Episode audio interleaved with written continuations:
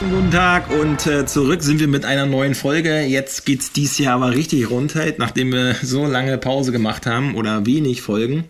Äh, aber Qualität first, wisst ihr.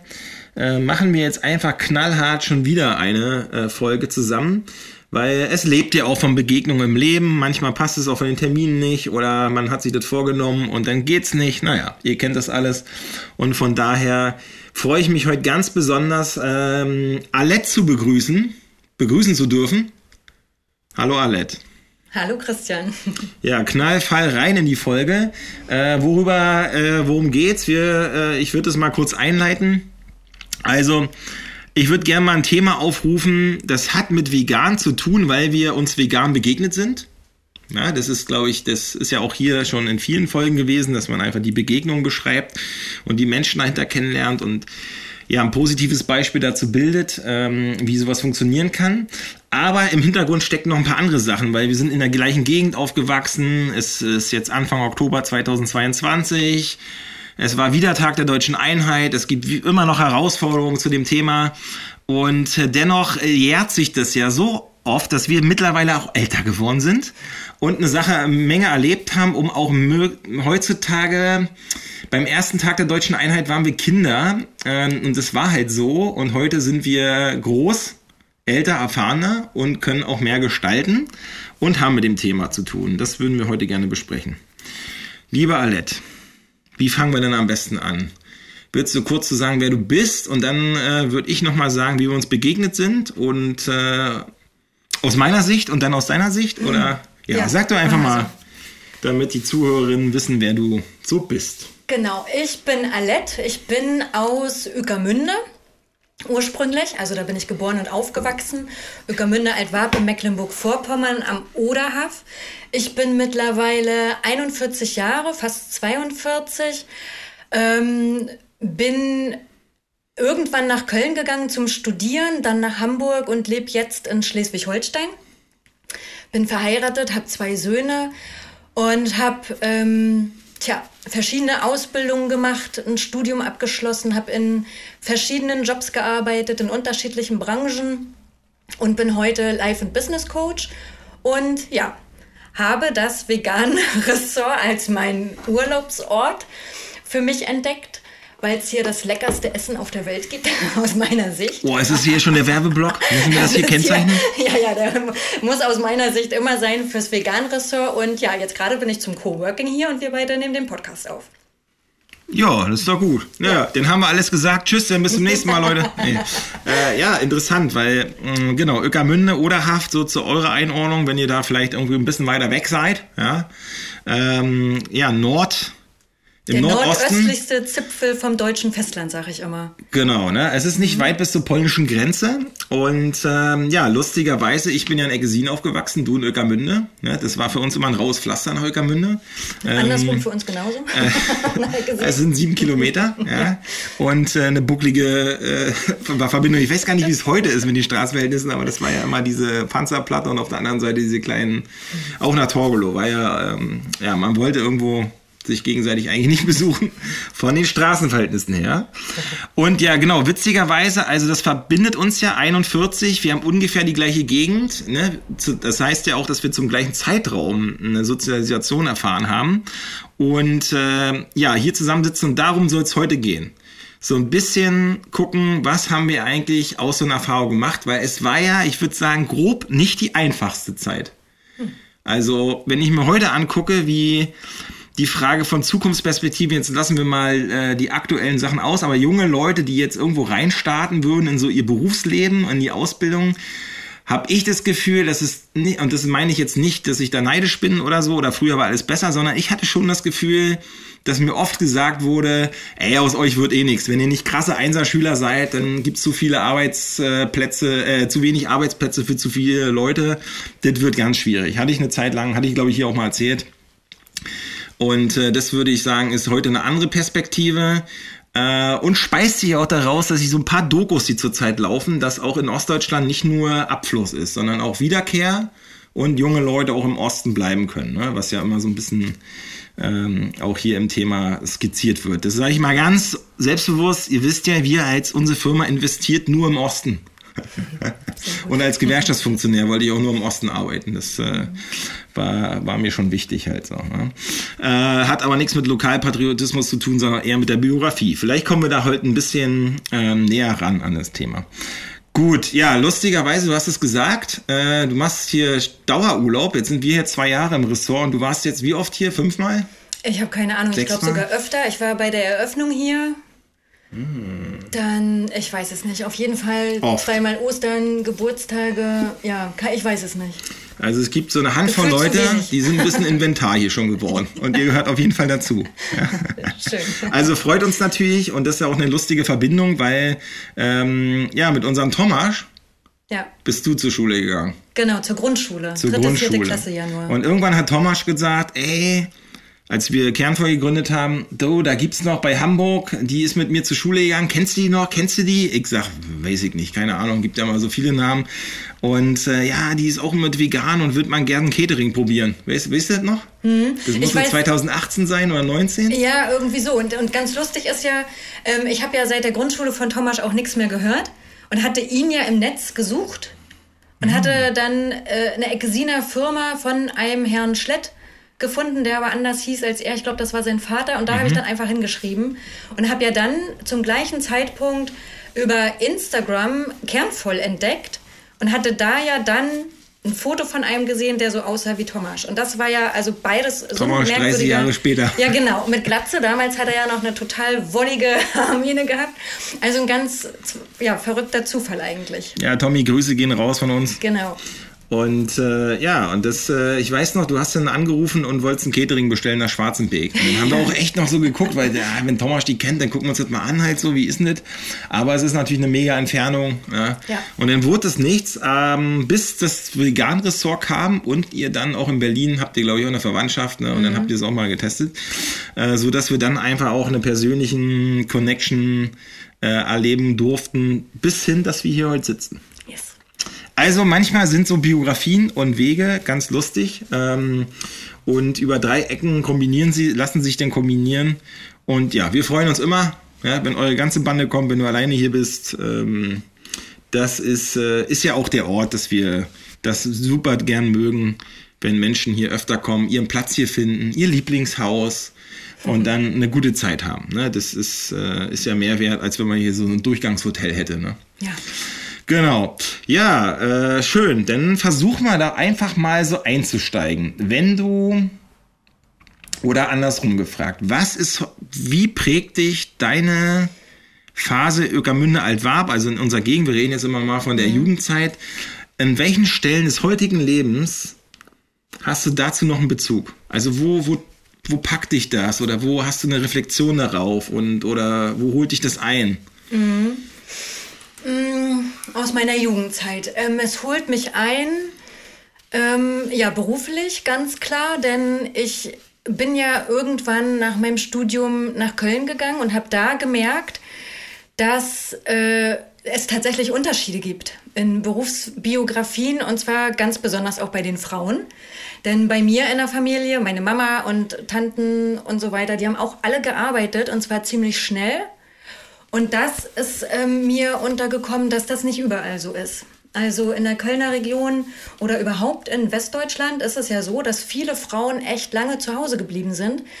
Und ich hatte im Studium etliche Kommilitonen, die gesagt haben, dass sie wirklich auch Schwierigkeiten haben, dass sie Schwierigkeiten überhaupt hatten, ähm, zu Hause ja mit ihrem Wunsch eines Studiums überhaupt ähm, durchzukommen. Ne? Und dass sie auch ähm, Probleme hatten, für sich einzustehen, zu arbeiten zum Beispiel. Und das war für mich ja nie ein Thema.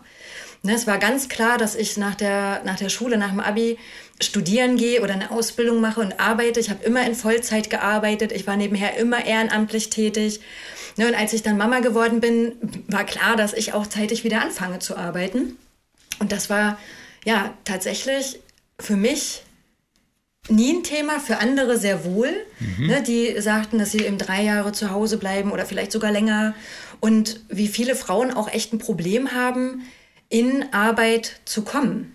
Ne, oder auch ähm, in Teilzeit wieder anzufangen oder einzusteigen oder ne, dieses Thema Karriere, Vereinbarkeit, Familie, Beruf. Ich bin ja dann auch Gleichstellungsbeauftragte geworden oder habe ja erst als studentische Hilfskraft in Köln gearbeitet bei der Gleichstellungsbeauftragten und dann in Hamburg weiter und überhaupt. Und das war immer wieder tatsächlich ein Thema. Mhm. So, wo ich jetzt Sag mal ganz würde, kurz zur Einordnung, wann hast du studiert in Köln? Ähm, von 2004 bis 2008. Okay, also dann hast du das ganze Studium in Köln verbracht. Ja. Ja, ja das ist ja schon und also äh, weil es ja auf jeden Fall interessant, ne? die Perspektive mhm. fehlt mir natürlich komplett. Ja. Äh, ich bin eher aus so einer Lost-Perspektive, aus dir wird nichts, ne? weil es gibt so viele, was ich ja. eben schon angeschnitten hatte. Und dann macht man, versucht man die ganze Zeit das Beste daraus zu machen und weiß noch gar nicht, wohin das, die Reise geht mhm. halt. Ne? Äh, also das auf jeden Fall äh, kannst du da auch gerne Details weiter ähm, immer reingeben, was die besondere Perspektive auch daraus ist. Mhm. Ähm, weil ich glaube, das ist bei Frauen tatsächlich ein größer, natürlich bei weitem größerer Unterschied zwischen Ost-West in dem Arbeits die Frage von, wie ist es auch in der Familie gelebt worden, ne? Mhm. Das, äh, die Erwerbsarbeit von, von Frauen, das ist in der DDR natürlich ein anderer Hintergrund gewesen als in Westdeutschland. Da gibt es ja zig Untersuchungen zu. Und natürlich dann auch eine reale Praxis, die ja, ja dann auch tatsächlich hier 15 Jahre nach der, der, nach der Wende auch immer noch maßgeblich war. Ne? Ja. Hat dich dann da jemand schräg angeguckt, wenn du als Frau Vollzeit arbeiten wolltest? Oder nachdem du das erste Mal Mutter geworden bist, wieder voll oder schnell arbeiten wolltest? Ähm, in Vollzeit, also ich habe nie großartig mit anderen darüber gesprochen, ob ich jetzt Vollzeit oder Teilzeit arbeite. Ich, ähm, ja, es haben mich einige schief angeguckt, natürlich bei meinem ersten Sohn. Da war ja auch noch ganz spannend, da hat ja mein Mann die Elternzeit übernommen. Und ich hatte damals einen Job und habe quasi ähm, ein, als erste ein Konzept erstellt zur Telearbeit. Also ich war die einzige und erste dort das ist ja im witzig, wenn man heutzutage das Homeoffice. Ja, ja, ne, genau. Und habe gesagt, also habe ausgearbeitet, dass ich die Hälfte meiner Zeit zu Hause arbeiten konnte. Ich war damals Integrationsmanagerin im Berufsförderungswerk und habe ja berufliche Rehabilitanten Arbeitsmarkt fit gemacht. Und ja, habe dann also 50 Prozent der Zeit zu Hause gearbeitet. Ich habe nach drei Monaten wieder angefangen zu arbeiten, also drei Monate nach der Geburt meines Sohnes. Und habe ähm, in, den, in, der anderen, in den anderen 50 Prozent meiner Zeit, die ich im Büro verbracht habe, auch noch dafür gekämpft, dass ich meine Termine selber lege. So. Und das hat total gut geklappt. Ne? Ich war 15 Minuten von der Arbeit, also von zu Hause weg und weiß noch, habe da dann abgepumpt und das hat mein Mann dann Hannes ähm, gegeben nächsten Tag und ne, in Notfällen konnte ich dann immer da sein. So, also da hat mich eigentlich ja nie jemand wirklich schief angeguckt. Ich habe eher so Gespräche geführt mit anderen Frauen, die gesagt haben, dass es ihnen, dass sie sich das gar nicht vorstellen können, in Vollzeit zu arbeiten, dass sie es gerne hätten weil es sind auch ganz viele, die wirklich gerne arbeiten wollten, die aber gesagt haben, sie haben einfach gar keine Möglichkeit aus verschiedenen Gründen. Ne, da kommen dann Betreuungsplätze ins Spiel, wo du manchmal nur so fünf, sechs Stunden kriegst oder ja, die arbeitenden Väter, die auf Dienstreise sind oder abends vor 19 Uhr nicht zu Hause. Das kenne ich zum Beispiel auch gar nicht aus meinem mhm. Elternhaus. Ne? Mein Papa, der war, also kurz dazu, meine Mutter war Lehrerin und nachher ja Schulleiterin und mein Papa hatte ganz früher ja in der NVA gearbeitet, also die DDR-Volksarmee, die, ja, genau, heutige Aber Bundeswehr als Soldat sozusagen. Oder als, als äh, Zivilbeschäftigter? Nee, als Zivilbeschäftigter. Mhm. Also erst als Soldat in der NVA und dann auch als Zivilbeschäftigter, Kranfahrer und sowas alles. Und irgendwann später im Facharztzentrum von der Bundeswehr als Hausmeister und Kasernwart und sowas alles. Also quasi auch öffentlicher Dienst. Und der war um 16 Uhr hatte der immer Feierabend ne? und war immer zu Hause. Hat sich als Mann ganz selbstverständlich immer auch um Haushalt gekümmert, um uns Kinder und so weiter. Und zu dem Thema Lost, was du so angesprochen hast, ich bin ja mit Jungs und ja mit Jungs aufgewachsen, überwiegend. Und da war das ganz oft so ein Thema. Da war ich eher so eine Außenseiterin ne, mit Abitur. Mhm. Und die Jungs, die waren ja eher so Haudegen, sage ich jetzt mal. Ne? Wir haben viel Scheiß gemacht in der Jugendzeit. Was heute ja nicht mehr so der Fall ist. Ne? Also ohne Helm, Moped gefahren, schwarz gefahren. Das kriegen wir bloß nicht mehr mit. Kriegen wir nicht mehr mit, ne? Und so, und die, wenn es darum geht, was die beruflich machten, also die hatten waren aus meiner Sicht schon echt krasse Talente, aber hatten nicht die Möglichkeit gesehen, dass aus ihnen was werden kann. Ne? So wie du sagst, dass von vornherein gesagt wurde, aus dir wird ja eh nichts. Ja, und heute haben sie halt Berufe wie, tja, Lkw-Fahrer, ne, Elektriker, also es gibt auch andere, viele andere, ne? Mein, hm. äh, also kommt, glaube ich, drauf an, ja, wie, wo man aufwächst, ne, in welchem Elternhaus. Also was so ja auch nichts, heutzutage nichts Schlechtes ist, ne? Also, aber das wurde früher oft schnell mies gemacht. Ja, ne? ja. Du machst jetzt irgendwas mit dem Handwerk oder so, dann wurde es weggeschoben.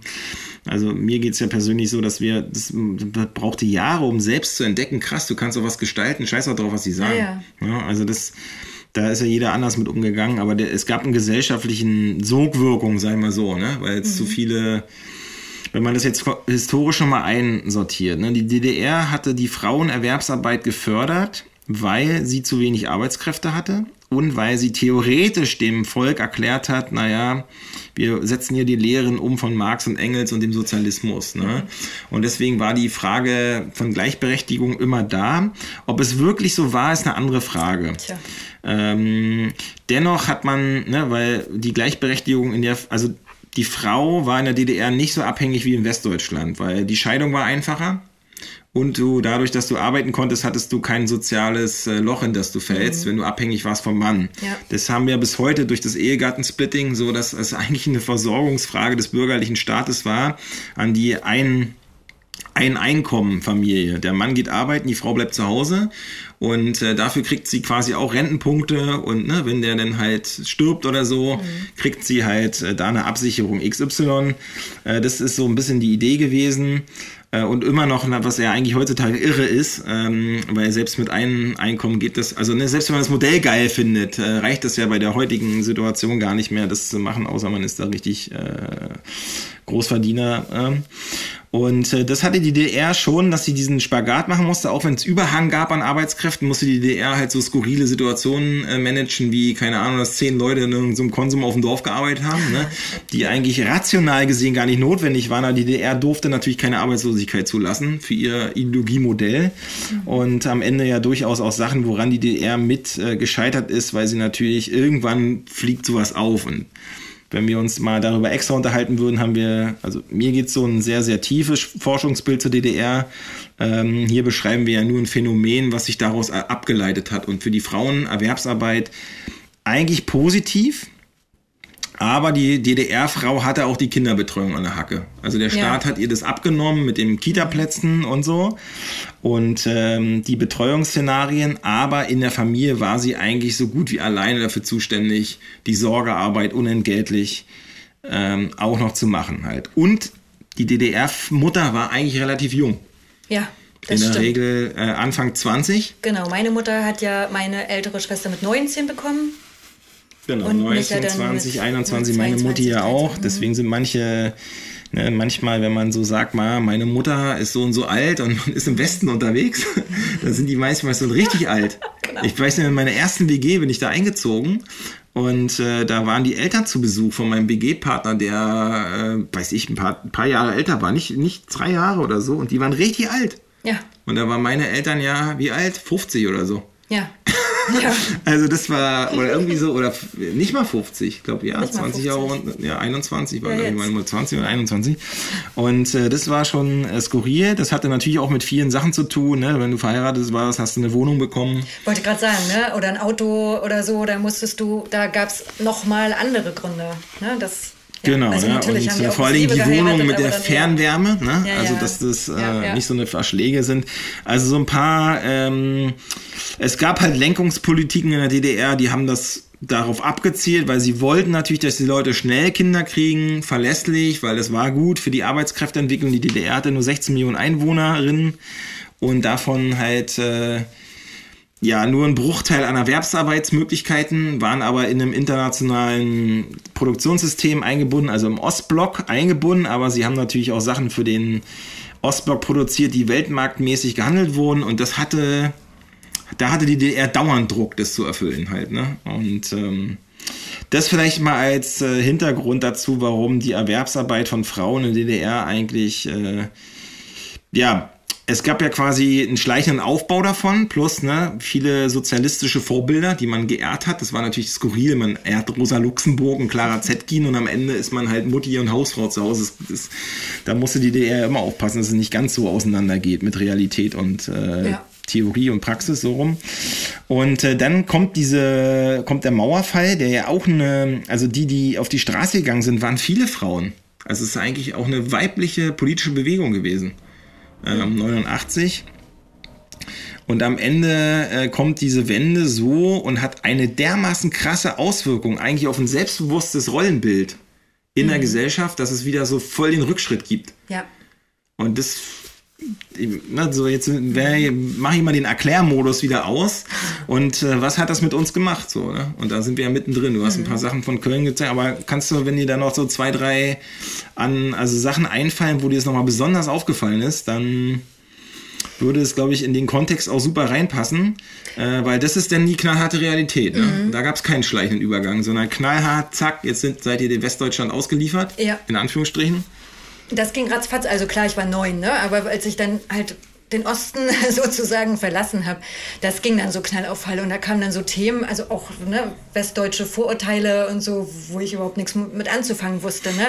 So Begriffe wie Dunkeldeutschland oder dann kam die Frage, ähm, was meine Eltern denn für ein Auto fahren ne? und so, wo ich dachte, äh, Traktor und Trabi, ne? so. das waren dann so äh, Sachen, wo ich echt verblüfft war, wie ja, unaufgeklärt doch echt auch Leute in meinem Alter teilweise sind. Ne? Und ja, was hat mich noch geprägt? Also aus dem Osten, ich, mein Opa war Fernfahrer, ne? der kam immer und hat dann so Sachen mitgebracht aus dem Westen. Das war immer ganz spannend zu sehen, was es außerhalb dieser Welt eigentlich so gibt. Ne, ich erinnere mich, wir haben ja Urlaube auch immer nur natürlich in der DDR gemacht in diesen Gebieten. Wir waren nie im Ausland im Urlaub, auch danach nicht mit meinen Eltern. Ne? Das kommt natürlich nochmal dazu. Ähm, und meine Mutter mag bis heute auch nicht fliegen, also im Ausland. Ne? Wir waren in Polen, weißt du selber, Zigaretten war nicht kaufen. Weit. ja, das war genau. nicht weit. Ne? Zigaretten kaufen, tanken. so. Und ihr konntet auch mit dem Schiff da noch rüber tuckern. Ja, ja, genau. Da gab es immer noch mal so die Fährfahrten, die haben wir auch gemacht. Äh, später natürlich ne, als Jugendliche. Und ähm, ich fand auch ganz spannend, dass ähm, meine Eltern dann ja auch später erzählt haben, so Stasi war ein Thema. Meine Mutter, ähm, die als Lehrerin im Staatsdienst war, durfte zum Beispiel nicht in die Kirche gehen. Also wir als Kinder durften nicht getauft werden in der DDR, weil sie Lehrerin war. Das finde ich ganz interessant. Wir wurden dann erst nach der Wende mit elf Jahren getauft. Also ich war elf, meine Schwester dann ja entsprechend älter. Das war ein Thema und das war ähm, immer wohl auch für meine Eltern Thema, dass sie immer wieder bekniet wurden, doch in die Stasi einzutreten. Mein Papa war ja irgendwann auch an der Grenze, ne? also der ist da mhm. patrouilliert und der hatte ja dann später erzählt, also die hatten ja auch diesen Auftrag zu schießen, wenn da einer über die Grenze wollte. Und er hat immer erzählt, wenn er irgendwelche Geräusche gehört hat, ist er halt umgedreht, ne? So, und hat gesagt, oh, da Wildschweine, wir müssen mal in die andere Richtung. Und er wusste natürlich, was da passiert, ne? So, und erst Jahre, Jahre, Jahre nach der Wende hatten dann meine Eltern auch mal diese Akte angefordert, ne? Und hatten dann so eine, jeder von beiden fette Stasi-Akte, weil mein Opa ja auch immer im Ausland war, als Kraftfahrer. Hast und du das auch gelesen? Nee, haben sie mir nicht gegeben. Dann könnte ich heute vielleicht nochmal fragen. Ich habe die, mein Vater war ja Offizier bei der NVA. Ja. Und meine Mutter hat äh, über ihre Verwandtschaft Westverwandtschaft. Mhm. Da durften die auch, als sie Rentner waren, hat die DDR es ja zugelassen, dass Rentner, ja. also ihre Mutter und so, ne, als sie älter waren, durften die auch in, nach Westdeutschland äh, fahren für ein, zwei, drei Wochen, weiß ich jetzt nicht genau, ne, wie lange. Mhm. Westpakete und das ist interessant, weil die Akte hat er, glaube ich, nicht angefordert. Also ich weiß das nicht. Ja. weil ich würde das auf jeden Fall lesen. Aber ich würde die auch total gerne lesen, aber meine Eltern zwingen, haben ne? gesagt, ne? ja, also die waren so enttäuscht, weil sie ja bespitzelt wurden tatsächlich von ah. engsten Verwandten, weiß ich jetzt nicht, aber auf jeden Fall engsten Freunden. Ne? Und das ist, macht glaube ich, auch noch mal eine ganze Menge. Und ich habe jetzt auch noch mal so drüber nachgedacht. Meine Mutter war früher auch immer sehr, sehr ängstlich. Also die hat mich immer nicht aus den Augen gelassen. Also ich bin ja am Wochenende und in den Ferien immer bei meinen Großeltern gewesen, bin ja da aufgewachsen in Altwarp, direkt am Wasser. Also Ökermünde liegt ja auch am Wasser, ne? Aber meine Mutter hatte immer Sorge um mich und ich habe mich gefragt, ja, vielleicht hat es aber auch tatsächlich damit zu tun gehabt, ne? dass es DDR war, dass sie ja mit manchen Dingen ein, einfach anders äh, konfrontiert war und dann so aus Angst, ne, dass uns irgendwas passieren könnte, uns Kindern, dass sie deshalb vielleicht immer so Tja, uns überbehütet hat, keine Ahnung. Das ne? Interessante war, diejenigen, die das vielleicht kennen aus Erzählungen, persönlich kennen oder die es dann nicht kennen. Das ist interessant in der DDR, es war sehr, sehr also der Staat hat ja versucht, dauernd Gemeinschaftsgefühl politisch und ideologisch aufzuladen. Gedenktage, irgendwelche Kranzniederlegungen, mhm. Pionierappell und so. Das, das ja. war alles Alltag und da hatte man so, jeder hatte so seinen eigenen Umgang damit. Ne? Mhm. Aber es gab tatsächlich auch im Privatumfeld mm, eine sehr, sehr starke Verbindung, was zusammenzumachen. Und das hat ja mit vielen Ursachen zu tun. Erstmal war man gegenseitige Hilfe angewiesen, weil es gab nicht alles. Mhm. Jeder musste irgendeinen kennen, der irgendwas kann und dann wurde ja, getauscht ja. und gemacht. Dann gab es diese typischen Hausgemeinschaften, wo die ganz viel mit dem Haus gegrillt ja. haben und so. Genau. Also eigentlich Sachen, die heute unvorstellbar sind. Außer an guten mhm. Community, die sich auch mal über den Gartenzaun trauen und miteinander reden, hast du das vielleicht. Ja. Aber in der Form war das wirklich eine sehr, sehr offene, offener Umgang miteinander. Immer, das wussten alle, mit dem Risiko, dass man bespitzelt wird. Das heißt, bestimmte mhm. Themen wurden ausgelassen. Also, oder man wusste, der und der ist da und da unterwegs, mit dem redet man darüber nicht. Ne? Ja. Ähm, aber trotzdem gab es äh, einen sehr starken Verbund von Festivitäten überhaupt. Ne? Also als Skurrilität an der Stelle kann man sich auch mal den Alkohol pro Kopfverbrauch der DDR-Bürger angucken in den 80ern. Also, da wurde auf jeden Fall eine Menge gefeiert. Ja, äh, oder weggesoffen, ich weiß es nicht. Ne? Ähm, oder mhm. schön getrunken. Und was ist am Ende danach passiert? Also wenn man so ein starkes, äh, und das ist ja wichtig, man, es gab keine großen Unterschiede. Jeder jeder hatte seine Wohnung, hm. je nach Größe. Man hatte so seinen, die, die ein Auto hatten, hatten alle die fast die gleiche Karre und man, jeder kam an die gleichen Sachen ran. wenn man was Besonderes hatte, dann hatte man das nur, weil man die andere auch irgendwas hatte, weil über den Tausch hinaus hatte immer mal irgendeiner was und dann mhm. äh, kamen auch mehr davon partizipiert. Also diejenigen, die sich eigentlich rausgehalten haben und irgendwas Geiles hatten, waren eh immer verdächtig. Ja, ja. Ja, und äh, woher haben die das halt, wenn die mit Kami reden, ne? Und das ist ja dann auch über Nacht eigentlich zusammengebrochen. Kann man sich heutzutage gar nicht mehr vorstellen, wie mühsam das heutzutage ist, äh, Connections zu bauen. Und da geht's ja nicht darum, immer krampfhaft Freundschaften aufzubauen, sondern man hing einfach zusammen und ja. hatte eine gute Zeit. Die Kinder haben miteinander äh, alle gespielt. Und das ist, glaube ich, auch was, was mit denen gemacht hat, dass auf einmal die Zäune höher wurden. Hm. Dann wurden Hecken gepflanzt ja. oh, und so. Ja, also das ist ja, glaube ich, auch so eine Mentalität, die vielleicht heutzutage auch im Osten ja so zweischneidig ist. Auf der einen Seite hast du eine Ellenbogenmentalität über Nacht angezogen, reingeprügelt bekommen, ne? also musst dich irgendwie durchsetzen. Auf der anderen Seite gibt's ja den Wunsch danach, auch im Verbund was zu machen. Und das denke ich mir heute bei manchen Protestkulturen in Ostdeutschland, dass man eh nicht viel, also das, was man vielleicht aufgebaut hat, mit seinem Mauer und Zaun vielleicht, ja, schon wieder bedroht wird von außen und äh, das nicht reicht mit dem, äh, äh, dem Schutz, den man sich da vielleicht zugelegt hat. Und dann will man irgendwie losgehen, was machen, aber manchmal ist es mir auch ein bisschen zu diffus halt. Ne? Mhm. Ähm, aber das steckt beides so drinne, die beiden Medaillen halt. Auf der einen Seite wurde man dem ausgeliefert und musste alleine klarkommen, auf der anderen Seite sucht man permanent danach, äh, gibt es Leute, die einem zustimmen, ne, dass, mhm. das, dass man nicht alleine ist halt. Ne? Finde ja. ich nach wie vor eine, eine hohe Herausforderung. Äh, und immer mit dem Verdacht, irgendeiner macht das, macht das. Das finde ich in Ostdeutschland wirklich interessant. Mhm. Dass ne, früher man da, also ich war ja auch nur neun, ne, als das passiert ja. ist, äh, dass das früher nach dem Motto, ey, dann mit dem und dem, da musst du aufpassen, der ist vielleicht bei der Stasi. Ja, ja weiß ich gar nicht. Also, wie gesagt, meine Eltern, die hatten ja dann ähm, später erst das, ja, böse Erwachen in Anführungszeichen, ne? die hatten sich, ich erinnere mich, ich bin abends eingeschlafen, immer. Kaffee rein, ne? Ja, Nur, dass ihr euch nicht wundert. Ja. Pumpkanne. Oh, hier den Zaun wir einmal mit hier. Genau. Schön heißen Kaffee von der. Herrlich. Und ähm, da wurde tatsächlich immer gefeiert. Ich erinnere mich, ich bin halt mit dem Lachen meiner Eltern und der, ihrer Gäste, ihrer Freunde eingeschlafen abends. Ne? Da war dann die Wohnzimmertür zu. Und die hatten immer Besuch oder waren halt bei ja, Freunden eingeladen. Ne? Immer, immer, immer. Echt, da wurde wirklich ja viel gefeiert oder eben auch einfach nur zusammengesessen. Ne? Und meine Eltern, äh, ich weiß jetzt gar nicht, ob die irgendwas verschwiegen haben. Also mein Papa, der haut grundsätzlich immer irgendwie alles raus. So, was eben gerade in den Kopf kommt. Ähm, weiß ich gar nicht, ob die da was verschwiegen haben. Kann gut möglich sein. Das aus heute kann ich, da ne, war ich noch zu klein, war auch nicht dabei. Aber ja, wie du sagst, die haben viel, viel mehr gefeiert. Guck mal, wir hatten ja auch damals ähm, Familiensport. Ich glaube, in der Familie ja? wurde auch gestritten. Also ich weiß ja, von Erzählungen, mein Vater war ja, ja, bei der NVA und es gab in der Familie, waren auch super sozialismuskritische Leute und dann haben mhm. die sich gestritten.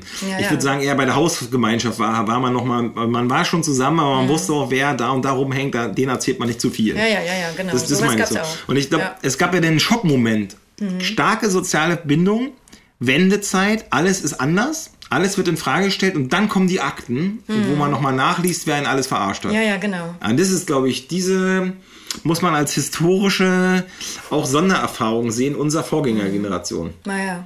Ja. Meine Eltern haben die Akten erst Jahre später angefordert, also für die kam es nicht so ganz so schnell. Ja, der man Schock. musste ja auch warten. Ne? Naja, aber naja, es war dann aber tatsächlich so irgendwie von heute auf morgen, wie du vorhin schon sagtest, ne, dann äh, haben ganz viele einfach ihre Jobs verloren, ne, sind arbeitslos geworden und ja, dann ist es für die auch irgendwie rapide abwärts gegangen. Ne? So, meine Eltern hatten jetzt Glück, wie gesagt, öffentlicher Dienst. Ne? Schule hast du, brauchst du immer, auch da.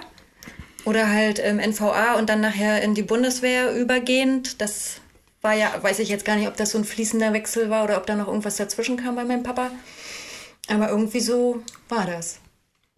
Ja. Wie hast du denn deine am Ende der Schulzeit, ja? also mit all den Erfahrungen der Jugendzeit, diese Verwerfungen, die Umbrüche, mhm. was war denn am Ende so im letzten Schuljahr, wo man klar hatte, jetzt geht man auch aus der Gegend weg? Na, hast ja vorhin gesagt, dass du dir war klar, du willst studieren gehen mhm. und äh, vielleicht also dann war auf jeden Fall klar, dass man aus der Gegend weggeht. Was, was, was wirst du heutzutage in Nachbetrachtung darauf sehen, auf diese 90er Jahre waren es ja hauptsächlich? Ähm, was das mit dir gemacht hat in der Persönlichkeitsentwicklung. Mm, also erstmal bin ich ja nicht direkt nach der Schule weggegangen, sondern ich habe ja erst spannend eine Ausbildung gemacht, weil meine ich wollte studieren nach dem Abi und dann so, haben meine Eltern ich gar nicht. Nee, nee, deshalb erzähle ich das jetzt. Äh, Verwaltungsfachangestellte. Meine ja. Eltern haben gesagt, nein, Kind, mach mal erst eine Ausbildung, dann hast du was sicheres mach in der Hand. Der mach mal bei der IKK mach eine Ausbildung. Nee. Nicht IKK, genau bei der DAC, ne, Deutsche Angestelltenkasse nur, sollte ich mich ich bewerben. Nur, Sie hätten mich auch genommen. Sie hätten mich auch genommen, aber ich hatte ja dann noch den öffentlichen Dienst zur Auswahl, Verwaltungsfachangestellter.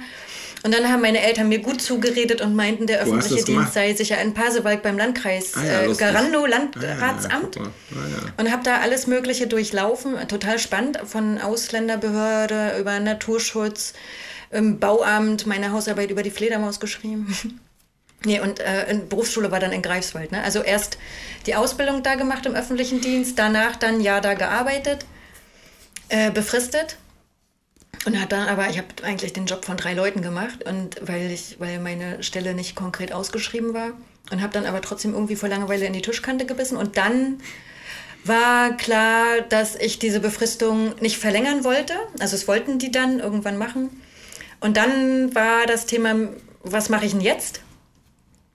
Und dann hatte ich überlegt, mein Mann, der war ja Beamter im gehobenen Dienst und ich hatte damals ja nur in Anführungszeichen diese Angestelltenausbildung gemacht. Ach, da hast du deinen Mann kennengelernt. Genau, auf Im der Landratsamt. Jo, genau. Ah, ja, der okay. hatte da gerade ein Praktikum gemacht über seine Ausbildung und dann habe ich den da kennengelernt.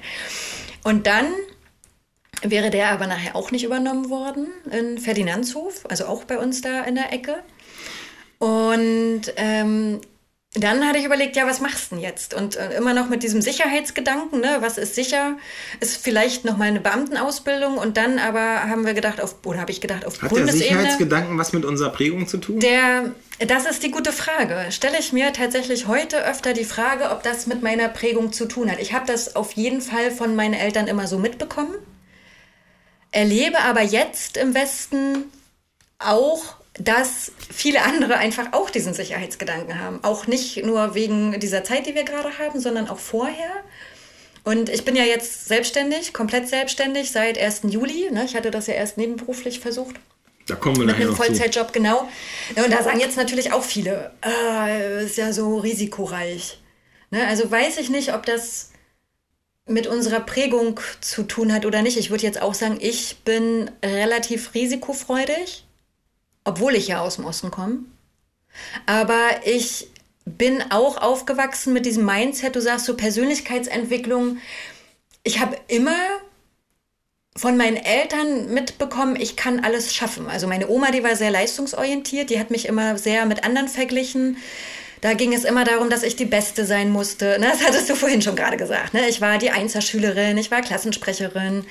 Und dann hat sie immer gefragt, was denn die anderen haben. Ne? Und wenn ich mit Noten nach Was sollen die anderen denken? Kenne ich noch. Oh, was sollen die anderen? Ja, ja, Nicht genau. von meiner Oma. Ja. Die, hat immer, die hat immer gesagt, Hauptsache den Jungs geht's gut. Ja, ja, das hat, aber. ja. Genau, das hat sie auch gesagt, aber dabei sollte ich auch immer die Beste sein. Also es sollte mir gut gehen, aber ich sollte auch die Beste sein. Ne? So, und das war, das hat mich eher geprägt, ne? dass ich ganz stark immer diesen Leistungsdruck hatte. So, und immer dieses Schaffen müssen, ne? schaffen, schaffen, schaffen. Und ich habe aber von meinen Eltern auch immer die Rückenstärkung gekriegt, dass ich auch, egal was ich mache, immer ihre Unterstützung habe. So. Ne? Und deshalb war das für mich tatsächlich nie so schwierig. Hm, Persönlichkeitsentwicklung so am Ende meiner Ausbildung, naja, dieses Weggehen, es nochmal wagen oder es überhaupt wagen, wegzugehen von zu Hause, mhm. ein Studium zu machen. Also wie gesagt, ich wollte ja dann auf ähm, Bundesebene die Ausbildung machen, die Beamtenlaufbahn. Und dann sind wir, die ähm, Fachhochschule des Bundes ist ja in Brühl, also Nordrhein-Westfalen, bei Köln. Und da sind wir dann hin und dann hatte ich nachher gedacht, oh scheiße, will ich das wirklich? Ich habe doch da in die Tischkante gebissen vor Langeweile und das wird doch bestimmt auf Bundesebene auch nicht anders. Und dann hatte ich, ähm, ne, hatte ich dort eine kennengelernt, die hat im Nebenfach Soziologie studiert und die hat erzählt von einem Seminar, äh, das sie besucht hatte und da sind sie ins Café gegangen und haben Leute beobachtet und dann dachte ich, geil. Leute beobachten finde ich cool. Das hat mich immer schon interessiert. Ne? Wie gehen Menschen miteinander um? Ähm, wie verhalten sich Gruppen miteinander? Das hat mich echt immer schon interessiert. Auch als Jugendliche in der DDR, ne, da war dann so dieses Thema, warum sind wir eigentlich anders? Warum werden wir anders gesehen? Welche Schwierigkeiten gibt es? Naja, und dann fand ich das cool und habe gesagt, so, ich studiere jetzt auch Soziologie. Dass man dafür große Mathekenntnisse braucht, war mir da noch nicht klar mit Statistiken und Forschung. Hey, und all dem. ist ja nur ein Pflichtseminar. Ja, ja. Aber, oh, nee. Also bei mir. In, Ach so. Also ich habe Politikwissenschaft studiert ja. und da war nur einmal Pflicht, dass man da hingehen musste. Oh, ich, schön ich hatte ja, ja, Statistik 1, Statistik 2 und diese Ja, ja stimmt, das ist oh. dann nochmal anders. Bei uns war es nur rudimentär. Ja, aber es war ein war Pflichtschein und den hat man so halbwegs durch. Bei uns war das länger Hauptthema. Naja, und dann äh, habe ich mich aber auch mit diesen ganzen Thematiken beschäftigt und habe ja irgendwann dann meine Magister, also habe mich immer mit Bildungsungleichheit beschäftigt. Da ging es schon immer viel um diese ganzen Erwerbsbiografien, Erwerbsunterbrechungen zwischen Männern und Frauen, Ost-West-Vergleiche. Ich habe ja dann auch meine Magisterarbeit geschrieben über Lohndiskriminierung zwischen Männern und Frauen in Deutschland.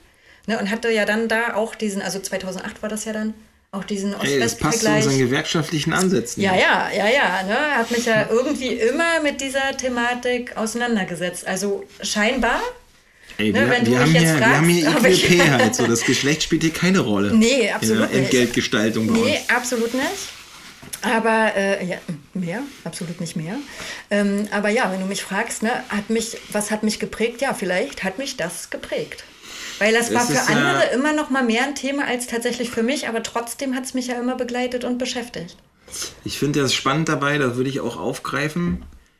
Weil bis heute ist es so. Warum macht man Sachen und findet es eigentlich der Antrieb ist, dass man das sicher aufbaut, aber dann stellst du schon fest, da muss noch was Geileres gehen. Also so geht's mir. Auch diese Erfahrung der 90er, ne, aus dir wird nichts, du musst richtig krass in der Schule sein. Jetzt war ich gar nicht gut in der Schule, deswegen habe ich mir die ganze Zeit gedacht, scheiße, was ist, wenn ich arbeitslos werde und einfach gar kein Geld habe? Hm. Also es war so ganz lange, so eine Zeit lang, äh, Zeit lang das Thema halt so, oh Gott, und studieren schaffe ich sowas überhaupt und so. Ne? Also man hat dann einfach jetzt nicht das größte Selbstbewusstsein gehabt. Und naja, dann kriegt man es irgendwann raus. Und das Interessante ist, immer wenn man was Sicheres hatte, was ich angestrebt habe, was auch immer sofort zum Applaus und zur Beruhigung deines sozialen Umfelds meiner Eltern beigetragen hat, zum Beispiel, mhm. habe ich selber gemerkt, krass, ich riskiere aber auf jeden Fall alles in dem Kontext. Also ich, ich sage da meine Meinung, ne, das weiß ich nicht. Ich hatte einen super Studijob, der mir echt meinen, also ich hatte ja keine weitere Förderung, mhm. musste arbeiten gehen, habe das alles gemacht. Und trotzdem habe ich da Betriebsratsgründung vorangetrieben, Leute organisiert, weil irgendwie klar ist, da läuft es halt scheiße. Mhm. Die verarschen uns, also muss man sich dagegen wehren als derjenige, der jetzt gelesen hat, man ja. hat hier Rechte. Ja. ja. Und so muss ich das, das fand ich immer eigentlich ganz interessant, dass die Sicher der Anspruch der Sicherheit, den wollte ich schon, aber es, damit wollte ich aber nicht aufgeben, dass man jetzt das auch noch mhm. sagen kann, wenn man was falsch läuft halt. Ne? Ja, spannend, dass du das so sagst, weil genau so ging es mir ja auch ich habe ja immer die Klappe aufgemacht, also in der Schule schon und später halt auch. Und meine, ich, so ein Stammsatz meiner Mutter war Aber zu ich noch ein mir bisschen immer. schüchtern in der Schule. Ja, mm, ich warte, warte, bin dann, warte. ja, pump mal noch. Ich bin ja da, ähm, ja, sehr emotional manchmal und habe auch schon immer diesen hohen Gerechtigkeitsgedanken und habe mich immer ja auch für andere eingesetzt, wenn da irgendwas blöde lief und das hat sich halt auch so Wo, woher fortgesetzt. kommt das eigentlich? Weil Ja. ich weiß nicht, ich war ja zwei Jahre beim Bund, ne? Und dann haben Ja. Mhm. die immer die Älteren, die neuen Rekruten so geärgert, strangen die irgendwelche Spiele, Ja. das fand ich immer mies. Ja, ja, genau. Irgendwie ich auch so ein, auch als ich dann der war, der ein bisschen da war, Ja. fand ich immer total albern halt so und Ja. dachte mir immer, ist total Warum? sinnlos. Warum ja. macht man denn sowas? Ne? Ja. Meine Mutter hat immer gesagt, verbrenn dir nicht den Mund. Also, oder du verbrennst dir noch mal Jo, irgendwann den Mund. kenn ich auch. So, das hat sie so oft zu mir gesagt. sein? Und dann dachte ich immer, oh Mann, ey, ja, nee, doch. Ne? Und, Kann man sich den Mund verbrennen? ja, nee, das? kann man natürlich nicht. Aber ne, da habe ich auch immer gedacht, nein, da äh, Musst du so muss doch auffallen. Mal, ja, genau. Ja, ich musste immer auffallen. Oh, da auch eine schöne Geschichte aus der DDR. Da haben wir damals im Kindergarten, erinnere ich mich noch, ähm, Nelson Mandela ist ja da gerade äh, ins Gefängnis gekommen zu der Zeit. Und da haben wir Bilder für ihn gemalt. Und da hat meine Mutter erzählt diese Geschichte immer dass sie mich abgeholt hat vom Kindergarten und ich mit meiner gemalten, mit meinem gemalten Bild für Nelson Mandela in der Hand zusammengerollt und in der anderen, also die andere Hand zur Faust geballt und habe dann gerufen, und wir kämpfen für die Rechte und die Freiheit von Nelson Mandela. War ich vielleicht, keine Ahnung, wie alt ich war, irgendwas im Kindergarten. Und dann hat sie auch gesagt, bist, bist du still, du wirst ja noch eine rote Socke. So, ne, dieses... Und äh, ja, das fing dann offensichtlich bei mir sehr, sehr früh an. Ob das jetzt im Kindergarten geprägt wurde durch diese Sachen oder wo es Ich meine, dran das, das lag, Skurrile keine daran, Ahnung. genau. Das ist zum einen staatlich. Also welches Kindergartenkind erfasst Ja. diese Nelson Mandela-Story? Keins. Ja, wahrscheinlich, Es wird ne? so quasi reinge, äh, reingeschrieben in, die, in den Ablauf. Und die Eltern auf der anderen Seite natürlich eigentlich auch gar keinen Bock haben darauf. Ja. Mhm. Ne? Also je nach Prägung. Ne? Ich vermute mal, wenn sie so einen christlichen Hintergrund haben, dass es äh, natürlich zu DDR-Zeiten da nicht einfach war. Ne? Mhm. Was, ja auch, was du davon mit der, mit der Taufe da erzählt hast. Mhm. Heißt Taufe? Ja, Ja. Taufe und dann nachher Konfirmation. Genau, ne? Und das, so, das Mhm. ist, äh, ne, das hat gefühlt, ist es erst nach der Wende mir klar geworden, dass es das ja überhaupt äh, auch in der DDR gab, rudimentär. Mhm. Ne? Sonst habe ich ja mit Kirche auch gar nichts zu tun gehabt. So, ne? ja. Und das ist ja bis heute in Ostdeutschland äh, ähm, eher ein schwierigeres Pflaster halt, so, ne? also in der Breite. Obwohl überall jedes Dorf eine Kirche hat. Ne? Es sind, glaube ich, nicht viele da im Gottesdienst. Na gut, ja, also das ist ja, ich finde, das ist äh, super interessant bis heute und jetzt sind wir ja irgendwie noch mittendrin, ne? ist ja noch nicht beendet. Aber jetzt haben wir ja auch eine Gemeinsamkeit, ein bisschen zeitlich versetzt. Ähm, wir hatten so unsere Jobs, wo man eigentlich sagen konnte, jo, eigentlich ist all das, was die in den 90ern erzählt haben, aus dir wird nichts. Du wirst auch nicht groß sozialen Aufstieg erleben. Ähm, all das ist gar nicht eingetreten. Also ich hatte einen Job über Jahre, der mir äh, eine hohe politische Motivation hatte, in Ostdeutschland auch zu arbeiten, was zu verändern. Ich habe da lange auch abgeleitet, bis heute eigentlich, aber da in dem Speziellen, dass man die Fehlentwicklung und den Skandal der Treuhandpolitik, dass man den nicht generell ausgleicht, weil dafür hat man natürlich nicht die Macht, aber in seinem persönlichen Wirken, dass man dagegen arbeiten kann ne? und da was zu verbessern. Und das war als Gewerkschaftsfunktionär auf jeden Fall meine Motivation. Und ich fand auch immer skurril, wenn man da in Besprechungsrunden war und westdeutsche, grauhaarige alte Männer, die erklären, erklärten, was ist jetzt der Auftrag unserer Arbeit in Ostdeutschland. Und das hatte manchmal auch Berechtigung natürlich, ne, dass sie ihre Programme da hatten und weiß ich was halt, aber immer wenn es darum ging, wie man die ostdeutsche Arbeiterinnenklasse zu mehr Selbstbewusstsein verhilft, dachte ich mir, das braucht mir hier keiner erklären. Ich brauche hier keine Absprache, keinen Plan. Das ist einfach DNA. Ja? Also wenn ich das jetzt hier machen kann, hauptberuflich, dann mache ich das, Ja. um diese historische Frechheit äh, der westdeutschen Treuhandpolitik eigentlich ein bisschen zu konterkarieren halt, wo man ja viel zu jung war, das zu machen. Das ist so ein bisschen mein Hintergrund und eigentlich war es sicher. Kannst ja gleich nochmal erzählen, wie äh, du hast ja gesagt, du beißt in die Tischkante, aber irgendwann hat es ja dazu geführt, dass du es nicht mehr machen willst. Und bei mir hat es dazu geführt, auch mit zwei, drei anderen Sachen. Man hat sich natürlich in jeglicher Hinsicht auch immer irgendwie seine Meinung geäußert. Das ist auch in dem Apparat, wo ich arbeite, war nicht immer Mode gewesen. Und äh, am Endeffekt war mir völlig klar, wenn ich jetzt nochmal was machen will, und was ja, das ist ja nicht, man darf das nicht aus einer fünf Jahre danach Brille sehen, sondern in dem Moment, auch mit all den Unsicherheiten und dem großen Respekt, wenn man was aufgibt, dass man nicht weiß, wie es wird. Und auch keine Kalendersprüche, keine Durchhalteparolen, wirklich, man weiß einfach nicht, wie es wird. Mhm.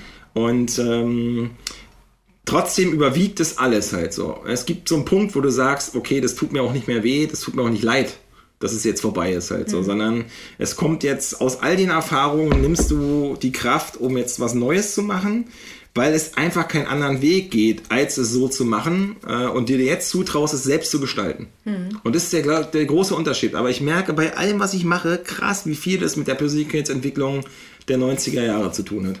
Mhm. Also vom Gerechtigkeitsansatz, ne? Also ja. ich würde zum Beispiel, wenn wir hier, wenn ihr unseren Podcast hört und ihr hört ja öfter so Ausführungen von mir über die Frage, warum wir so ein Produkt anbieten, mhm. dann hat es damit zu tun. Ja, ich erkenne mich, wie ich mhm. zum Beispiel keinen Bock drauf hatte, andere zu quälen, bloß, ey, das sind die neuen Rekruten, die quälen ja. jetzt mal. Und das, äh, es liegt mir fern, unabhängig, da brauche ich ja kein Günter Wallraff-Team, was mal was aufdeckt oder so, würde ich sagen, ich würde niemals in unserer Küche es zulassen, dass wir eine Speise anbieten, wo wir irgendwas strecken. Mhm. Oder irgendwie ein bisschen tricksen oder so. So, und dafür brauche ich nicht irgendwie ein Verfahren, dass das nicht auffällt, sondern das ist in der DNA ist, wir bescheißen keinen. Mhm. Auch wenn der Markt dazu einlädt. ja? ja. Das muss ich sagen, fällt mir da mal auf. Also im Kleinen. Ja, ist die Frage, ne? Kommt das daher? Also wir bescheißen keinen, genau. Sehe ich auch so, ne? Was du vorhin sagtest, Ellbogengesellschaft. Mir ist das schon immer, immer, immer ein Anliegen gewesen, miteinander zu arbeiten, zu kooperieren. Ne, das habe ich auch in all meinen Jobs erlebt, wie krass Menschen wirklich gegeneinander sind. Oder ich sage im öffentlichen Dienst immer dieses typische Organigramm, das Kästchen denken, ne? keiner darüber hinaus. Äh, man will sich nicht entbehrlich machen, nicht zu viel Wissen preisgeben, weil äh, der andere könnte ja einem an dem, an dem Ast sägen mhm. oder so Sachen. Ne? Und, dann, und das habe ich bis heute verstehe ich das nicht. warum ist man so? Ne? Weil du kannst ja zusammen viel, viel mehr bewirken. Und du sagtest vorhin hier gleich die Werbung zum Anfang. Ja klar, gehört das dazu. Wenn ich wovon überzeugt bin, von geiler Arbeit, ne? also wie gesagt, ihr macht echt richtig gute Arbeit. Das Essen ist mega lecker, egal wer da kocht oder backt die Torten. du weißt ja, ich und die Torten, wir haben ein also besonderes auf Verhältnis. mehrere Köche an, die du schon erlebt hast. Ja, ja, genau. Ne? Auf eure Köche. Köchin. So, Köchinnen. So, Köchinnen und Köche. Genau. Und alle Angestellten. Ne? Das ist ähm, dann noch mit, äh, also vegan natürlich, dann 100% Bio. Ihr achtet auf gute Arbeitsbedingungen. Und na, selbstverständlich würde ich euch immer weiter empfehlen. Ne? Und auch äh, jetzt im Berufsleben war das immer so, oder jetzt auch, wo ich selbstständig bin als Coach, ich würde immer, immer, immer auch andere Coaches empfehlen, wenn die coole Arbeit machen. So, weil ich sehe das überhaupt nicht. Ich habe mit einer anderen ähm, Coachin gesprochen, die, da hatte ich mal die Idee, ähm, so eine Kongresswoche zu machen, ne, wo sich verschiedene Leute vorstellen, einfach alle, die ich so kenne, Selbstständige, ne, was die für coole Sachen zu bieten haben. Und sie ist Mama-Coach und meinte dann so zu mir, ja du, aber dann dürfte da keine andere Mama-Coach kommen. Ich sage aber, ja, warum denn nicht? Ne? Jeder zieht ja Menschen an aufgrund seiner Persönlichkeit. Ne, kennst ja, zu dir, entweder mögen dich die Menschen oder ja, sie bleiben halt weg, ne? So. Damit muss man leben. Und ja, ne, Wenn genau. man seinen Charakter akzeptiert. Ja, genau, ne, damit muss man leben. Und das ist, glaube ich, auch was, was uns vielleicht geprägt hat. Ich kann es immer nicht sagen, was ist Ursache Wirkung, aber ich weiß, dass das bei mir auch ein ganz, ganz großer Aspekt ist im Leben, dass ich mit Menschen, ja, zusammenarbeiten will und ich auch immer diesen Glauben habe, dass man zusammen einfach auch viel besser irgendwas bewegen kann ne? als wenn man alleine immer nur für eine Sache kämpft.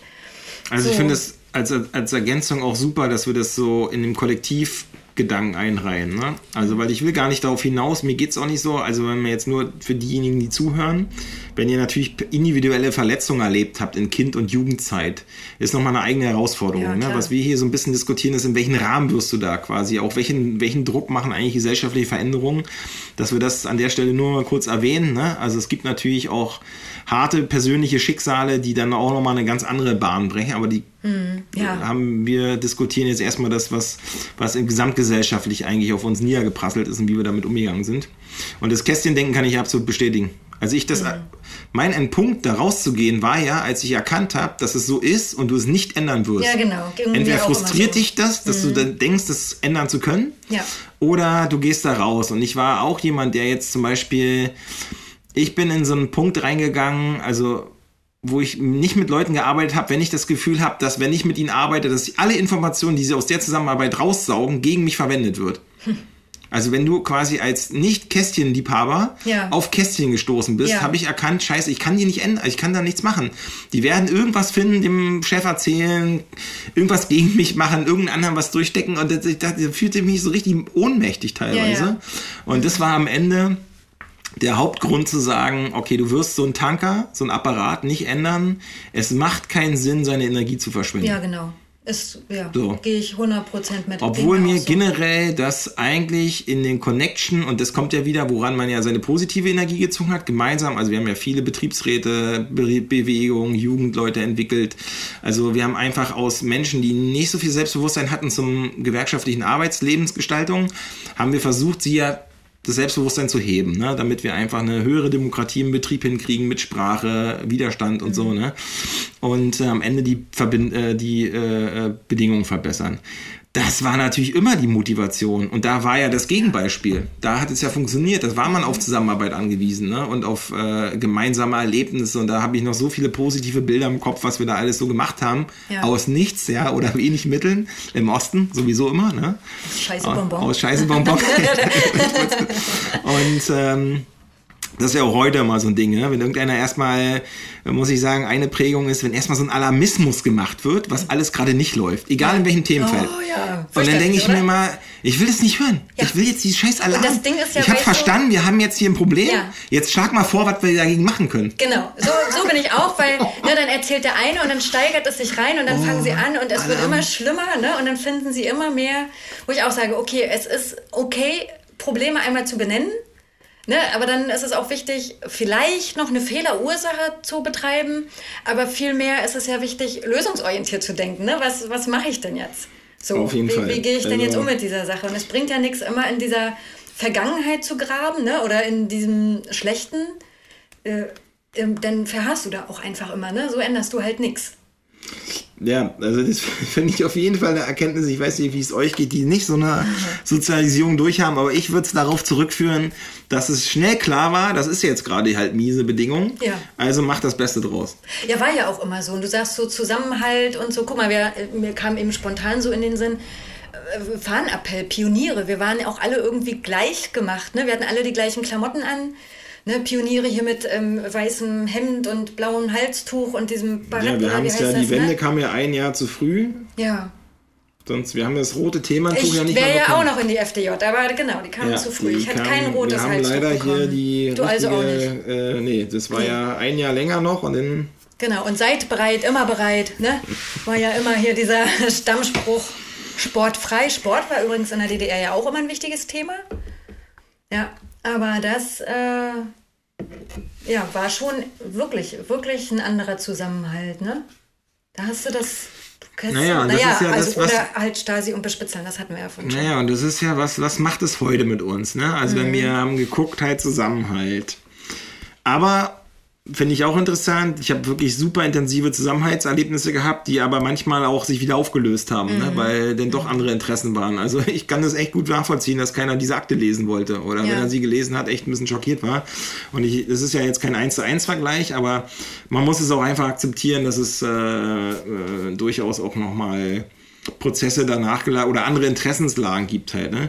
Mich hat zum Beispiel gesellschaftlich auch Anfang der 2000er Jahre diese neoliberale Megaboom halt so, der dann in ganz Deutschland herrschte, der hat mich gar nicht so aus den Socken gehauen. Diese mhm. Ellenbogenmentalität, jetzt musst du dein eigenes Ding machen, ähm, was heute sich eigentlich durchgesetzt hat, ne? durch diesen Individualismus, den wir haben äh, und es super schwierig ist, Solidaritätsprozesse ähm, auch als positiv darzustellen. Das wird eher als Schwäche abgetan, mhm. ist so mhm. mein Eindruck. Ne? Ja. Ich würde sagen, wir haben es selber erlebt, nach, also als Kinder und Jugendliche haben wir das schon erlebt, bevor es als großer Trend aufkam. Ja, wahrscheinlich. Ja, und das, deswegen war das, glaube ich, gar nicht so die Schockwirkung. Ich habe in wirklich vielen Seminaren gesessen, da wurde es betrauert, dass ja jetzt dieser Neoliberalismus kommt, der alles privatisiert, also vereinzelt und dann die Schicksale sich selbst überlässt. Das ist ja so ein bisschen das, was dann am Ende unten ankommt bei den einzelnen Menschen. Und ihre ganzen Prozesse, ne? also manche haben ja wirklich, waren glücklich damit, 40 Jahre im gleichen Betrieb zu arbeiten mhm. und wurden komplett entwurzelt, als dieser Betrieb verlagert wurde nach Ja. Keine Ahnung wohin halt so, ne? Und äh, da dachte ich mir, krass, das hat die ganze DDR erlebt und auch diese Generation. Mhm. Ne? Also von daher hatte man da einen Vorsprung, ohne den vielleicht so einordnen zu können. Ähm, da war man ein bisschen gewappnet da und das habe ich in Seminaren nie so richtig verstanden. Also ich habe verstanden, was sie damit sagen wollen, aber es hat die persönliche Betroffenheit war natürlich nicht ganz so groß, weil man dachte, krass, das erlebe ich seit zehn Jahren, was ihr jetzt hier feststellt, oder 15, je nachdem, wann man es gemacht hat. Ähm, und dagegen zu halten, super schwierig und heute finde ich auch sagen, für die nächste Generation Generation ist es eine mega Herausforderung, nicht sich komplett nieder zu individualisieren bei Instagram oder sonstigen Formaten, sondern tatsächlich auch zu gucken, was hält denn die Gesellschaft zusammen. Mhm. Also, ja. ja. Fand ich äh, interessant, was am Ende dazu führt, weil früher haben wir einfach gewusst, dass es halt einfach super verschiedene, also ging mir so, es gibt verschiedene Berufe, die kann man alle machen, sind alle cool, was mag man selber so und jeder hat so eine Berechtigung. Nichts war irgendwie schlechter oder besser oder so. Mhm. Und heute habe ich das Gefühl, dass, äh, dass bestimmte Sachen erstmal so verächtlich gemacht werden, dass, weil das diesem Aufstiegsszenario nicht entspricht. Ja. Obwohl sie solidarisch total wichtig sind. Also, ne, also zum Beispiel mhm. so ein Schichtdienst im Krankenhaus, darauf sind wir alle angewiesen, dass da halt jemand ist, wenn wir den ja. brauchen. Ja. Aber zu sagen, öh, Schichtdienst ist voll blöd und voll langweilig und so, ähm, das kann ich immer gar nicht verstehen, warum bestimmte Jobs halt so. Ähm, mhm. Ja, oder auch so dieses, wie immer geschimpft wird in Unternehmen wo ich dann auch sage, naja, aber du hast dich, du hast ja die Wahl, du kannst ja gehen. Ne? Du hast dich ja entschieden, hier zu arbeiten. Und äh, irgendwie trägst du ja die Vision, die Mission, die Werte dieses Unternehmens ja auch mit. Ne? Also schau doch mal, das vergessen auch leider viele, ähm, das auch mal runterzubrechen auf den Einzelnen. Ich glaube, es ist auch total wichtig zu wissen für die Beschäftigten, welchen Beitrag leiste ich denn jetzt als Einzelner hier für das große Ganze. Ne? Und ähm, ja, Jobs. Ich habe auch ganz viele Jobs schon gemacht und hatte, also man, weil du sagst, so diese Karriere, ne? Ich, ich habe immer so gesagt, ich habe nicht die gerade Karriereleiter, ne? Das ist ja auch so etwas, was viel gesellschaftlich anerkannt ist oder einem beigebracht wird, äh, du musst einen Karriereschritt nach dem anderen machen, die Karriereleiter gerade nach oben steigen. Und ich habe ja vorhin schon gesagt, ich habe so viele verschiedene Jobs gemacht in unterschiedlichen Branchen und bin immer gegangen an einer gewissen Stelle. Meistens, weil ich also entweder ein Thema mit Führung hatte oder weil es mir zu langweilig geworden ist oder äh, ich immer gegen Wände gerannt bin, wo ich dachte, ja, Ne, kannst halt hier nichts ändern, so. Hab schon alles Mögliche probiert, dann ist halt die letzte Wahl manchmal nur zu gehen. Ne, aber jetzt so im Nachhinein, manchmal habe ich so gedacht, oh, wann bist denn du endlich angekommen und Scheiße, du hast diese Karriereleiter eben nicht, machst immer kreuz und quer und fängst immer wieder von vorne an. Aber jetzt im Nachhinein sage ich, ich habe immer das große Glück gehabt, zu machen, was mir Freude macht. Ich habe mich auf, wirklich nur auf Jobs beworben, auf die ich wirklich Bock hatte und wurde dann auch immer gleich genommen. Also das kann ich immer allen, die, die zuhören und äh, glauben, sie würden keinen Job kriegen. Doch, wenn du Feuer in den Augen hast, wenn du dafür brennst, wenn du Bock auf diese Stelle hast, ist das eigentlich schon fast scheißegal, was du kannst. Ne, dann gehst du ins Auswahlgespräch und die spüren dann diese Energie und dann nehmen die dich. Da habe ich mich schon ganz oft gefragt, wenn ich irgendwo angefangen habe, warum wollten die mich eigentlich? dann kommen so diese Zweifel, kannst du das überhaupt? so, bin immer ins kalte Wasser gesprungen. Aber äh, Hey, du, das, ist es eine Tugend, dass man, habe ich oft gesagt, bei völliger Ahnungslosigkeit. Ja, professionell. Müssen wir so tun, als ob wir alles im Griff haben. Ja, genau, das sagt mein Mann auch immer. Der, der sagt, du könntest Seminare halten bei völliger Ahnungslosigkeit, äh, professionell und souverän rüberkommen. Weil es war oft so, dass äh, ich in Verhandlungssituationen war, Betriebsrat la, und die Arbeitgeberseite packte auf einmal ein Argument aus. Ja. Womit wir nicht gerechnet haben. Ja, und trotzdem kriegst du Kurve die nicht so erfahrenen Verhandlungsmenschen waren sofort auch körperlich davon beeindruckt. Ja. Das hat man gemerkt halt so. Ja. Und wir mussten halt als die, die die äh, Organisationsfahne hochgehalten haben, sofort schnallen, scheiße, mhm. das ist ein Argument, das wissen wir nicht. Mag sein, dass es jetzt einen Einfluss hat, aber wir tun so, als ob wir es wussten. Ja, genau. Herrlich.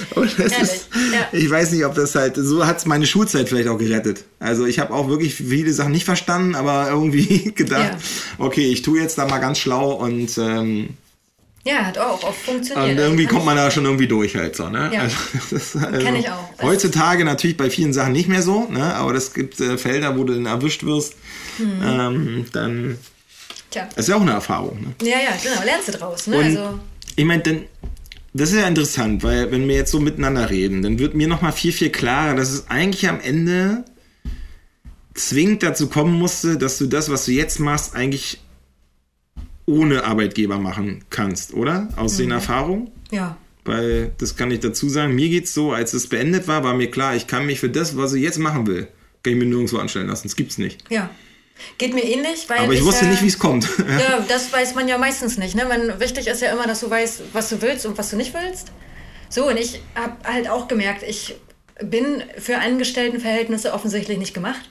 Also ich habe immer gut mit den Leuten zusammengearbeitet, ne? aber an irgendeiner gewissen Stelle, ja, bin ich halt immer nicht weitergekommen. Und dann, ja, was machst du? Also wenn du was bewirken willst, kannst das halt ehrenamtlich, aber ist jetzt auch nicht so super erfüllend, wenn du den Hauptteil deiner Zeit mit einem Job verbringst, wo du dir immer nur die Birne einrennst. So, und dann, ja, habe ich ja auch diesen Schlussstrich gezogen. Habe gedacht, ja, ich muss, ich muss kündigen. Ich muss kündigen. Und dann habe ich ja auch gedacht, ich müsste noch ein bisschen länger warten.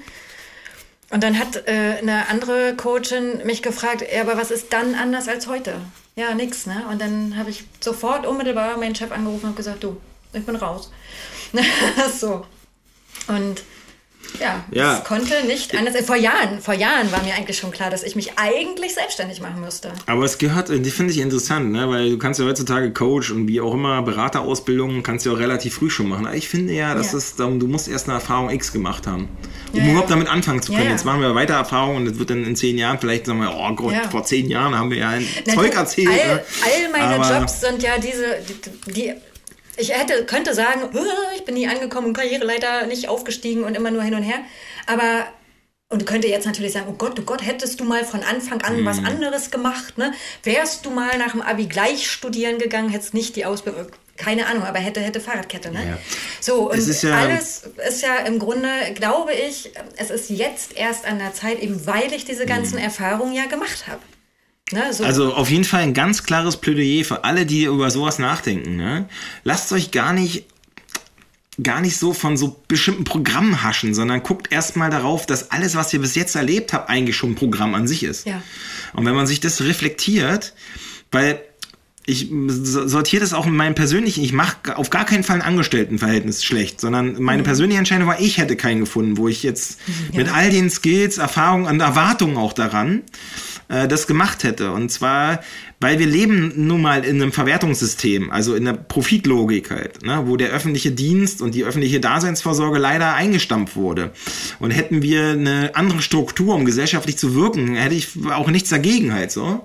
Also wenn jetzt das, keine Ahnung, welche, wer gesagt hätte, wir müssen die vegane Bewegung, die vegane Ernährung aufbauen und äh, dafür machen wir jetzt ein Programm XY. Ja, da wäre ich auch dabei das, gewesen. Genau, ne, dann wäre das vielleicht eine andere Idee halt so, ne? Mhm. Aber jetzt muss man mühselig das in dieser Rechtsform, die wir wir hier haben im kapitalistischen System mit einer Firma und oder Selbstständigkeit so, dass man das so machen muss. Ne? Also wie viel mühseliger für einen aus unserer Sicht politischen hehren Anspruch. Und den man sich ja dann überlegen muss, politisch hehrer Anspruch, was Sinnvolles machen, was weitergeben, in dem Fall ja auch als Coach. Und trotzdem muss am Ende ja was reinkommen, damit man das davon leben kann. Ne? Mhm. Das ist ja die, die permanente Herausforderung. Und das Plädoyer ist, wenn ihr darüber nachdenkt, wie gesagt, alles, was ihr bis jetzt gemacht habt, müsst nicht auf gar keinen Fall schlecht reden. Die Erkenntnis am Ende, dass es nicht optimal läuft und was Geileres kommen muss, die ist ja okay. Aber guckt darin, dass eure äh, Erfahrungen, die ihr bisher gemacht habt, das ist wirklich der eigentliche Goldschatz, ja. auch mit Menschen zu arbeiten. Mhm. Ne? Guck mal, ich habe ja damals als Integrationsmanagerin gearbeitet im Berufsförderungswerk. Da kamen ja Menschen hin, die aus körperlichen oder psychischen Gründen ihren alten Job nicht mehr machen konnten. Ne? Die haben dann umgeschult und ich hatte ähm, die Bürokaufleute, es waren ja überwiegend welche mit psychischen Störungen oder Beeinträchtigungen. Und ähm, da war ich so Schnittstelle zwischen dem Leistungsträger, also häufig Deutsche Rentenversicherung, den Teilnehmenden, Ausbildung, Psychologe, Arzt und so weiter. Und da erinnere ich mich an einen, also da mussten wir die ja wieder arbeitsmarktfit machen. Und da war zum Beispiel ein Lkw-Fahrer, der, und der hat umgeschult als Bürokaufmann. Und der hat gesagt, ja, aber Frau Plantiko, ich, kann nichts. Ich kriege keinen Job als Bürokaufmann. Was kann ich denn schon? Diese Ausbildung hm. hier ist die einzige, die ich dann vorweisen kann, aber ich habe keine Berufserfahrung in dem Bereich. Und dann, also man, ich finde ja, man muss auch manchmal anders denken. Ne? Und dann habe ich ihn auch gefragt, naja, wer hat denn die Pläne, die Route koordiniert? Ne? Wer hat denn geguckt, wie, du, wie sie fahren? Ne, musst ja auch gucken, dass du nicht hin und her und kreuz und quer fährst, sondern dass du da eine Strecke fährst. Ne, Vor allem mit einer Beharrlichkeit 80 Kilometer genau. die Stunde fährt. Ne? Genau, wer führt ja. das Fahrtenbuch? Wer macht mhm. diese ganze Logistik? Mhm. Ne, hinten, wer packt das alles? Wer äh, äh, unterschreibt dann diese ganzen Papiere? Wer sorgt, ne, wer kontrolliert das alles? Da haben ja die Lkw-Fahrer alle selber gemacht. Ja. So, und, ähm, und das war ganz spannend, dass er dann darüber ähm, gemerkt hat, was für Fähigkeiten er eigentlich hat. Also, dass er auch kaufmännische Fähigkeiten durchaus hat. Ne? Dass er ähm, logisch denken kann. Dass er ähm, ja totale Vertriebskenntnisse auch hat, weil er war ja derjenige, der mit den Leuten kommunizieren musste. Ja, auf ne? jeden Fall. Macht und, euch das immer bewusst, dass ja. genau diese Skills, die eigentlich ja. so gar nicht abgefragt wurden, aber automatisch die ja, durch Wiederholung aufgebaut wurden, die sind Gold wert. Ja. Oder ich als Gleichstellungsbeauftragte, ich habe ja schon in, in, in ähm, Berufungsverfahren gesessen für Professoren und Professorinnen oder eben in Auswahlverfahren jetzt im öffentlichen Dienst und so, also ganz viel teilgenommen. Und da haben wir zum Beispiel dafür gesorgt, dass wir auch fragen, außerhalb dieser erlernten Qualifikationen, in Deutschland brauchst du ja für alles einen Zettel, was du kannst, ne, alles immer Nachweis, da haben wir auch gefragt, welche Kenntnisse hast du dir denn angeeignet außerhalb des Jobs, also vielleicht durch ehrenamtliche Tätigkeit oder durch Familienarbeit, ne, wenn man jetzt ältere Menschen pflegt oder weil man als Vater oder Mutter irgendwie den Haushalt schmeißt und die ganzen Kinder organisiert, diese ganzen Termine und und und. Ne? Struktur, ne? Ja, genau, oder Ehrenämter. Und dann hieß es auch, ja, aber ich mache ja nichts, ne? Ich bin ja nur da im Tennisverein. Ja, aber was machst du denn im Tennisverein? Ne? Äh, die Kasse oder Personalverantwortung, Personalentwicklung, ne? Oder Feuerwehr, Einsatzleiter oder so, ne? Da, da steckt so, so viel drin was die Menschen oft echt gar nicht auf dem Zettel haben. Ne? Und ich bin der Meinung, oder ich glaube da ganz, ganz fest dran, dass in jedem irgendein Talent steckt. Und warum machst du das? Warum suchst du bei anderen Menschen diese Stärken raus? Was ist deine Motivation? Meine Motivation ist, also ich, der allererste Satz, den ich auf meine Homepage tatsächlich geschrieben habe, war, dass ich möchte, dass Menschen ihren Herzenswunsch leben können, ohne von anderen bewertet zu werden. Mhm. Ne, dass sie einfach sein können, wie sie sind, dass sie an ihre Träume glauben, die umsetzen können, was ist meine Motivation dahinter? Na, da sind wir wieder beim Gegeneinander, beim Ellbogendenken. Ne? Ich habe ich hab ja gesagt, ich habe das große Glück gehabt, ich konnte immer machen, was ich wollte. Und ich glaube, dass jeder das kann und dass es für jeden irgendwie eine Möglichkeit gibt, seine ureigenen Talente zu leben. Also ne, wir, da, auch da sind wir ja gesellschaftlich geprägt. Wir hören von Kindesbein an, wie etwas zu sein hat, wie man äh, sich verhalten soll, was gesellschaftlich anerkannt ist oder äh, was nicht. Ne? Und das sind, ja, ist einfach Schubladendenken. Und warum ist das so? Ja, gute Frage. Ich habe das halt auch gehört, wie meine Mutter ne, sagte, ja, was sollen die anderen denken? Oder so. Und wahrscheinlich ist mir das einfach so tierisch auf den Kranz gegangen. Auf jeden Fall. Kann das, ich absolut nachvollziehen. Ja. Ne, und mein Papa, der war immer, der hat immer gerade rausgesagt, was ist. Ne? Ja. So, meine Mutter, die war immer auch, na klar, für uns da, ne? Und mein Papa hat immer gerade rausgesagt, was ist. Und das hat mir auch total imponiert. Das fand ich super. Das fand ich immer super. Der war äh, jetzt nicht so der, der mich ständig bekuschelt hat und immer hundertmal am Tag gesagt hat, dass er mich lieb hat. Aber da wusste ich, der da ist Verlass drauf. Der steht immer hinter mir. Ne? Der hat ja auch viel Blödsinn mit uns zum Teil gemacht. Ne? Und das fand ich cool. Der hat immer, ja, der hat mich auch auf Bäume klettern lassen oder hat den Schlitten hinter den Trabi gespannt und ist da mit uns durch den Wald im Winter gefahren. Ne? so Sachen. Aha. Mhm. Und ähm, ja, ich, wie gesagt, ich bin ja mit diesen ganzen Jungs aufgewachsen und ja, da waren diese ganzen Biografien dabei, die an sich nicht geglaubt haben, die gehört haben, dass aus ihnen nichts wird. Und ich habe immer gesagt, doch, doch, ich habe immer, ich äh, weiß, wie ich immer zwischen denen gestanden habe, habe immer vermittelt, also na, waren ja früher auch, wenn so Partys war, kennst du bestimmt auch, sind irgendwelche anderen Gruppen angekommen, dann gab es da irgendwelche Schlägereien, ich immer mittendrin. Was, in Nückermünde, Gesien gab es sowas? Nein, glaube nee, ich nicht. Nee, in Altbau. ja, also ich fand es nee, ja sehr nee, gewalttätig, fand ich ja, ja in ja, extrem, Zeit. Ne? Gerade durch den Anteil auch an, weiß ich, da war ja gefühlt jeder Nazi eine ja, Zeit lang. Ja, also genau. außer ja, ja, ja, wir hatten auch diese ganzen Asylbewerberheime, ne? also da erinnere ich mich auch da an eine Geschichte, die Faschos wo so immer Waffen, hin und haben da Stress gemacht Ja, ja, oder Waffen in den Schulbussen und so, ne? also es war schon echt krass. Und Ich muss hier noch mal kurz. Ja, pump mal. Ja, damit es hier ein bisschen aufgelockert wird. Ja. Und wir nicht jetzt. Ja, aber ich wirklich dieses, dieser ganz, ganz feste Glaube daran, dass jeder irgendwie was Gutes in sich trägt. Also ob es jetzt irgendwelche Kenntnisse sind oder emotional, weiß ich nicht, ne, einfühlsam. Ich glaube echt, man kann mit allem irgendwas anfangen. Du musst halt nur wirklich ein bisschen quer denken, ein bisschen anders denken, mal das Pferd von hinten auf. Der Begriff Querdenken ist ja heutzutage Ja, das ist auch nicht mehr. Ja, genau, okay. Wie, Anderer Kontext halt Ne? so. Ja, ja, anderer Aber das, Kontext. Äh, ich, Aber fand auch, darum- ich fand auch, das war ja lange ein Begriff, nur als an der Stelle, dass das ein lange ein positiv beladener Begriff war ähm, zum Thema, dass man out of the box, glaube ich, sagen die ja, Engländer ja, ja, dazu. genau, das ne? ist so. Ja, richtig. Aber das ist, äh, ich glaube, das äh, wisst ihr ja, die, die zuhören, wie, Ja. Was wir damit meinen. ja, einfach mal an sich glauben, aber das hast du ja, Ja, auch, ich, ne? ich teile das. ja. Es ging immer um Empowerment, Selbstbewusstsein, dass die Leute äh, zusammenkommen und durch dieses, also dass der Einzelne in einer gut miteinander sich ausgesprochenen Gruppe hat ja auch einen Demokratiebezug, ne, dass man sich erst ausspricht in der Gruppe und dann mit einer Forderung rausgeht Ja. und das schwächste Glied mitnehmen und so, ne? Ähm, das, äh, äh, klar, darum ging es die ganze Zeit. Und es war irgendwie, um diese Unmacht zu begegnen. Die Unmacht, Ja. wenn die Herstellungsverhältnisse Verhältnisse sich so ändern, dass man nicht mehr handlungsfähig ist. Und ähm, Ja, und das hast du immer, also im Privaten, im Arbeitsalltag, ne, muss ich jetzt auch wieder an diesen Teamworkshop äh, denken, den ich da mit dem Personalrat hatte, die ja kamen und gesagt haben, ah, wir haben uns noch nicht gefunden, wir sind jetzt neu gewählt und ah, ein Problem zwischen den alten Hasen und den frischen Küken. Immer, ja. Ne, wo ich auch, also das ist in meiner, in all meinen Jobs echt immer darauf hinausgelaufen, dass es diese Probleme nur gibt wegen einer mangelnden Kommunikation.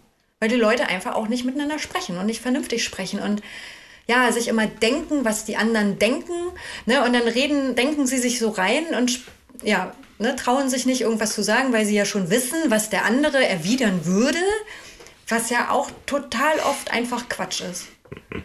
So, ne, und da war ja dann in diesem Teamworkshop so total schön, dass wir ja, dass die äh, durch eine andere Herangehensweise und wie Sie sagten, nicht so staubtrockene Workshops einfach miteinander wieder mehr ins Gespräch kommen. Ne? Und dann sind die am Ende rausgegangen mit einer mit einem mit ganz klar Man vereinbarten Zielen, Erlebnisse gemeinsamen Werten, ne, die sie erarbeitet haben, was ja auch immer tief geht, wenn du dich mit deinen Werten beschäftigst. Ne? Die meisten hatten als Wert Gerechtigkeit. Ne? So. ja, das ist das, warum sie sich meistens aufstellen lassen für Ja, so eine ja, Sache. Ne? ne? Genau. Aber sie müssen die gemeinsamen Erlebnisse haben. Das ist unglaublich Ja, wertvoll, dass sie äh, da zusammenkommen. Und auch wenn es manchmal gar nicht um den krassesten Inhalt geht. Nee, genau. Einfach mal. So, sie müssen schnacken. einfach zusammen das mal austauschen und ähm, dann darüber auch reden weiter. Ne? Ja, und Ähm, vor allem sich die so. Zeit auch mal nehmen, ne? Was ist denn das für eine Zeit auch gerade? Total hektisch. Auf jeden Fall. Du denkst mehr Gemeinsamkeiten, als ähm, man manchmal denkt halt so. Ne? Ja, ja. Ja, und die Menschen nehmen sich auch einfach zu wenig Zeit. Und das ist auch das, was ich ja so immer vermittel. Äh, spür mal, ja, spür mal erstmal wieder rein, was willst denn du überhaupt? Ne? Also, weil viele ein To-Do jagt das nächste und dann auch dieser Freizeitstress, der dazu kommt. Und dann haben sie Termine, Termine, Termine, Termine. Ne? Oder viele können auch nicht Nein sagen und machen und ackern. Und am Ende des Tages sind sie total unzufrieden. Und ich äh, glaube, das muss nicht sein. So. Auf jeden Fall. Also ich bin wirklich ähm, ja auf jeden Fall beeindruckt, dass wir das mal so aufgedröselt haben. Ähm, was ist denn, also deine Grundmotivation hast du eben gesagt. Ähm, wo willst du da eigentlich, was, was, was ist so in zwei, drei Jahren? Was, was glaubst du? Was, wie, wie machst du das? Was, was, was wirst du da so... Ja, gute Frage. Weil du hast ja, du bist ja, hast deine Erfahrung aus deinem Leben, die haben wir jetzt besprochen. Dann hast du Ausbildung gemacht, Berater, Coaching, gibt es ja unterschiedliche Szenarien, dann machst du Human Design. Was, was ist so die, wo siehst du das so in ein paar Jahren? Gute Frage tatsächlich. Außer, dass du hier jedes Jahr Fahr ich- 5000 Mal Urlaub machst. Halt. Genau, ich komme ja immer hierher und ja mittlerweile, na nicht nur Urlaub, ne, auch zum Arbeiten komme ich ja dann jetzt hierher. Das klappt Ey, ja auch wir kriegen wunderbar. irgendwann schnelles Internet hier. Das ja, ist ja, der Wahnsinn. Ja, ja, ja. Glasfaser, da muss man echt noch drauf warten. Ja. Ähm, ja, in zwei, drei Jahren, wo bin ich denn da? Also erstmal habe ich ja bis dahin mit ganz vielen Menschen gearbeitet, die einfach wieder zu sich selber finden. Ne, ich, äh, zu mir kommen ja eher so viel beschäftigte Kopfmenschen, sag ich immer. Also wirklich welche, die viel im Kopf sind und eigentlich mehr vergessen haben, wieder sich zu fühlen. Und ich will das eigentlich, Sätze mit eigentlich sind immer blöd, ich werde das in zwei, drei Jahren in die Arbeitswelt gebracht haben.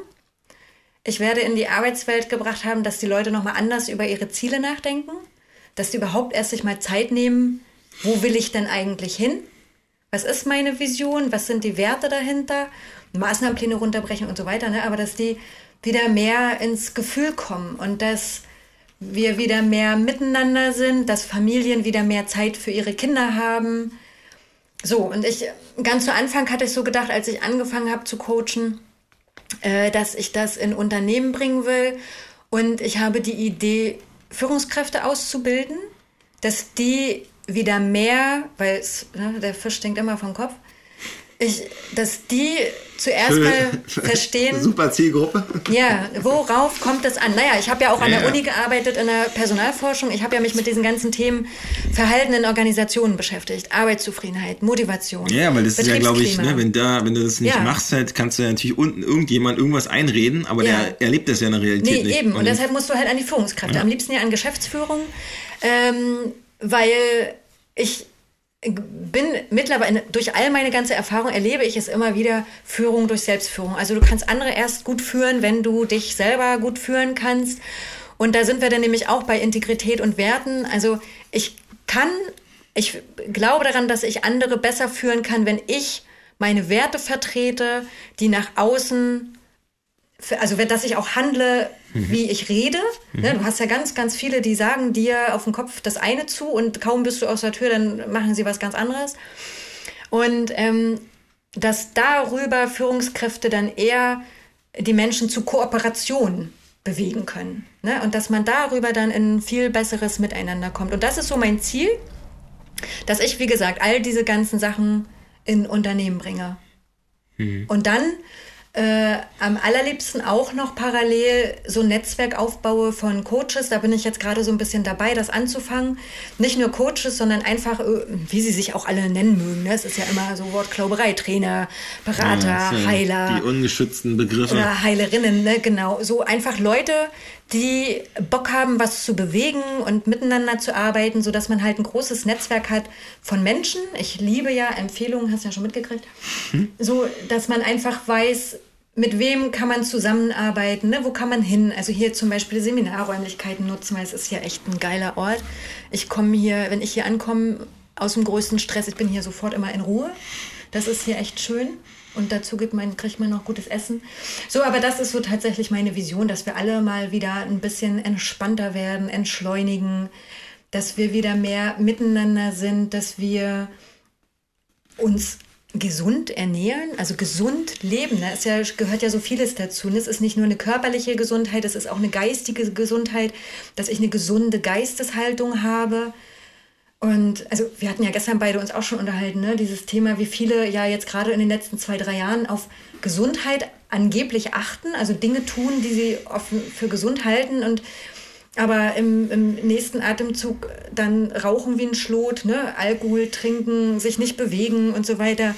Das darf auch noch mal mehr hinterfragt werden und in, in die Köpfe kommen. Und also so eine, ja, ganzheitliche, gesunde Haltung und auch äh, dieses gesunde Miteinander. Also das, das ist eigentlich so mein Ziel, meine Vision. Und da bin ich dann. Und vielleicht bilde ich auch andere aus, wie gesagt, die Führungskräfte. Ne? Vielleicht habe ich noch ein paar Coaches oder andere Menschen an der Hand, die da ähnlich mitgehen oder Gesundheit in Sportvereine bringen.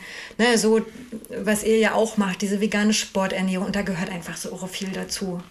So, und da fange ich jetzt gerade erst an. Und wo genau das hingeht, weiß ich nicht, aber ich kenne zumindest die Richtung. Ich weiß auch noch nicht, wie es gehen kann, aber ich weiß die Richtung und ich bin, glaube ich, auf einem guten Weg und ja, gucken wir mal, was kommt. Also ich, ne, hier, wer das jetzt hier hört, der kann ist herzlich eingeladen, äh, mitzukommen. Du, du arbeitest ja deutschlandweit, oder? Ja, ich arbeite ja, also ich coache ja online. Aber du wohnst ja bei das, Hamburg. Genau, und, ich, äh, ne, auch vor Ort, je nachdem. Ich ähm, reise ja auch überall hin, wenn ich Bock habe oder hol die Leute zu mir oder wir treffen uns einfach hier. Aber online, ja, ja, ich mache das auch online. Ich gebe auch Online-Workshops. Diese ganzen Sachen, Human Design hast angesprochen, Human Design Readings, Tiefencoachings online, innere Kindarbeit, alles das. Ne, also viel aber auch ja, Struktur und Planung. Deshalb kommen viele Leute zu mir, wenn sie nicht wissen, wenn sie sich irgendwie im Leben verzettelt haben und wissen nicht, oh, wie bringe ich dann jetzt hier Struktur rein? Also es ist ja auch die individuelle Komponente, die du mit abdenken würdest, ne? Ja. Dadurch, dass wir hier ein politischer, gesellschaftskritischer Podcast sind, ja. haben wir heute mal nur die, äh, den großen Rahmen aufgemacht. Ja. Ähm, ja, cool. Also hat mir auf jeden Fall mega Spaß gemacht. Mir auch. Ähm, genau, checkt das aus. Wenn ihr Alette Plantico sucht, dann findet ihr ja. Alette ja, und nehmt Kontakt mit ihr auf und äh, schaut, was ihr machen könnt, ähm, wenn ihr da in dem Bereich Bedarf habt. Äh, ja, wir freuen uns auf jeden Fall, dass wir uns hier oft wiedersehen, Sachen entwickeln. Genau, wenn wir hier schnelles Internet haben, gucken wir mal, dass wir auch im Businessbereich was machen können. Mhm. Äh, ja, und äh, ich hoffe, dass äh, ihr ja ein paar Einblicke gekriegt habt, wie das sind ja auch stellvertretende Biografien. Ne? Das ist ja diejenigen, die es vielleicht ähnlich erlebt haben oder jetzt vielleicht auch manche besser verstehen können, die sie kennengelernt haben mit so einer Biografie oder mit so einem Rahmendaten. Da versuchen wir einfach am Ende gar nicht irgendwie rumzujammern, sondern das Beste daraus zu machen. Da sind wir mittendrin und äh, freuen uns auf die nächsten Projekte. Ich ja. danke dir. Ich danke dir. Für die Zeit mhm. und äh, für den äh, schönen Austausch zu dem Thema. Ich hoffe, dass wir ja da einfach weiter so open-minded bleiben. Hm, bleiben wir. Und ich wünsche euch allen, die zugehört haben, eine ja, weiterhin sehr progressive, kreative, aufgeschlossene Zeit. Und auch wenn ihr mal irgendwo festhängt, reflektiert das einfach in Ruhe und guckt, dass ihr eine coole Entscheidung fällt. Ja. Dann würde es schon. Ne? Genau. Das ist jetzt der Kalenderspruch. Dann würde es schon. Ja, also, macht's gut. Ciao, ciao. Tschüss.